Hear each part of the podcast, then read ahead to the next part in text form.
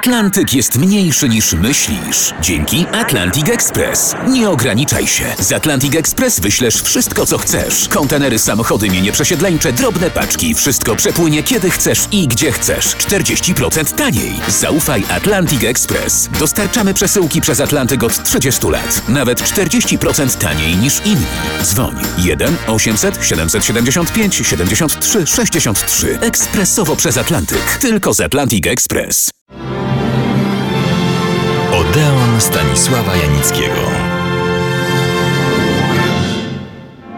Przed tygodniem przedstawiłem Państwu troje bohaterów pewnego głośnego przed laty skandalu, którego kulminacją było morderstwo, zwane prawie doskonałym, z wszystkimi jego następstwami i, co ciekawe, niespodziewaną puentą.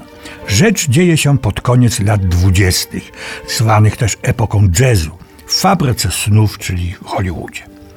Ta trójka bohaterów to, przypomnę, aktorka, piosenkarka, także pisarka Dorothy McKay, wzięty, acz nie za bardzo, aktor Ray Raymond oraz przyjaciel tejże aktorki, ten już bardziej wzięty, wręcz popularny aktor Paul Kelly. Dorothy i Ray, kiedy się poznali, byli sobą oczywiście zafascynowani i można mniemać, że bardzo się kochali, czyli świata poza sobą nie widzieli.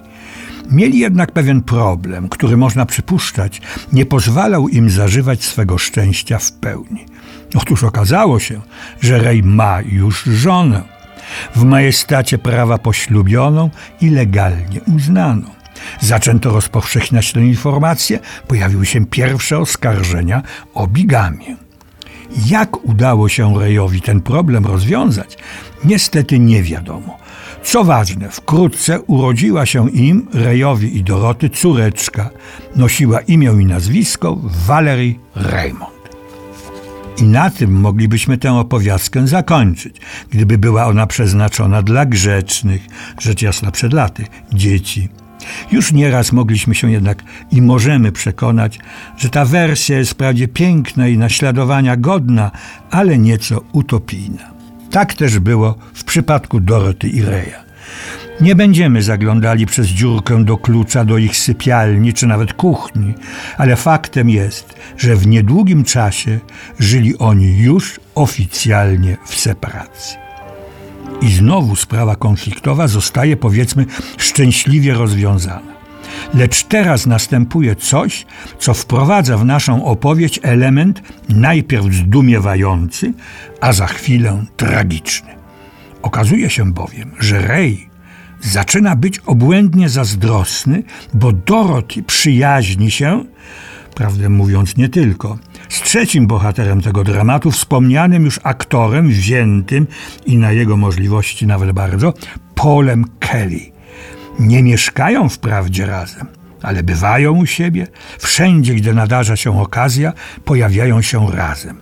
Zauważył to również Ray Raymond. Obaj panowie mieli charaktery i natury, nazwijmy to, emocjonalnie wybuchowe. Prędzej czy później musiało dojść do bliskiego spotkania pierwszego stopnia. W czasie bójki, która nosiła znamiona jednoznacznie karczemnej awantury, Paul Kelly, przyjaciel Doroty, lepiej zbudowany, wysportowany, i w tym przypadku równie zdeterminowany co jego adwersarz, uderzył Reja tak mocno, że ten padł jak martwy, ale jeszcze żył. Pomoc wezwana przez służącą była o tyle skuteczna, że przewieziono go do szpitala. Niestety następnego dnia Rej zmarł na skutek wylewu krwi do mózgu. Rozpoczął się proces, czasami tragiczny, czasami groteskowy. Dorothy usiłowała za wszelką cenę, wiedziała, że to sprawa zasadnicza, przekonać sędziów i przysięgłych, że jej związek z Polem Kelly był wyłącznie przyjacielski. Miała dowody, ale wiele faktów świadczyło, czy też wyraźnie wskazywało na to, że to nie był tylko związek przyjacielski, że Dorothy i Kelly po prostu się kochali a śmierć rozgrzanego do białości zazdrością Reja była wynikiem przypadkowej bójki, a nie zabójstwa z premedytacją. Przysięgli i sędziowie mieli ciężki orzech do zgryzienia. Ostatecznie wydali wyrok. Paul Kelly skazany został na 10 lat więzienia. Dorothy na od jednego do trzech. Dziwna formuła u nas nieznana. Oboje przebywali w więzieniu San Quentin. On w męskim, ona w kobiecym.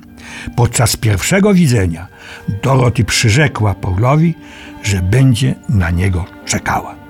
Paul w więzieniu pracował intensywnie nad swoim aktorstwem i fizyczną sprawnością.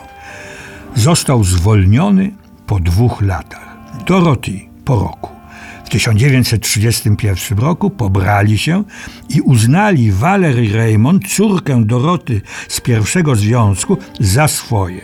Dziewczynka nazywała się odtąd Mimi Kelly.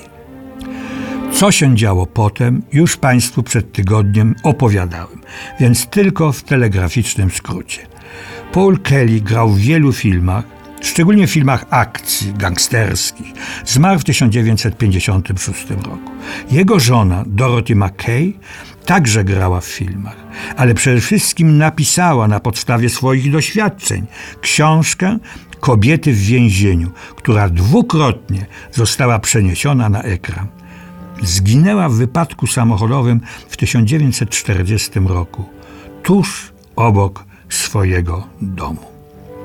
Dlaczego Państwu tę historię opowiedziałem, pozostawiam Państwu do uznania. Zapraszam do kolejnego Odeonu.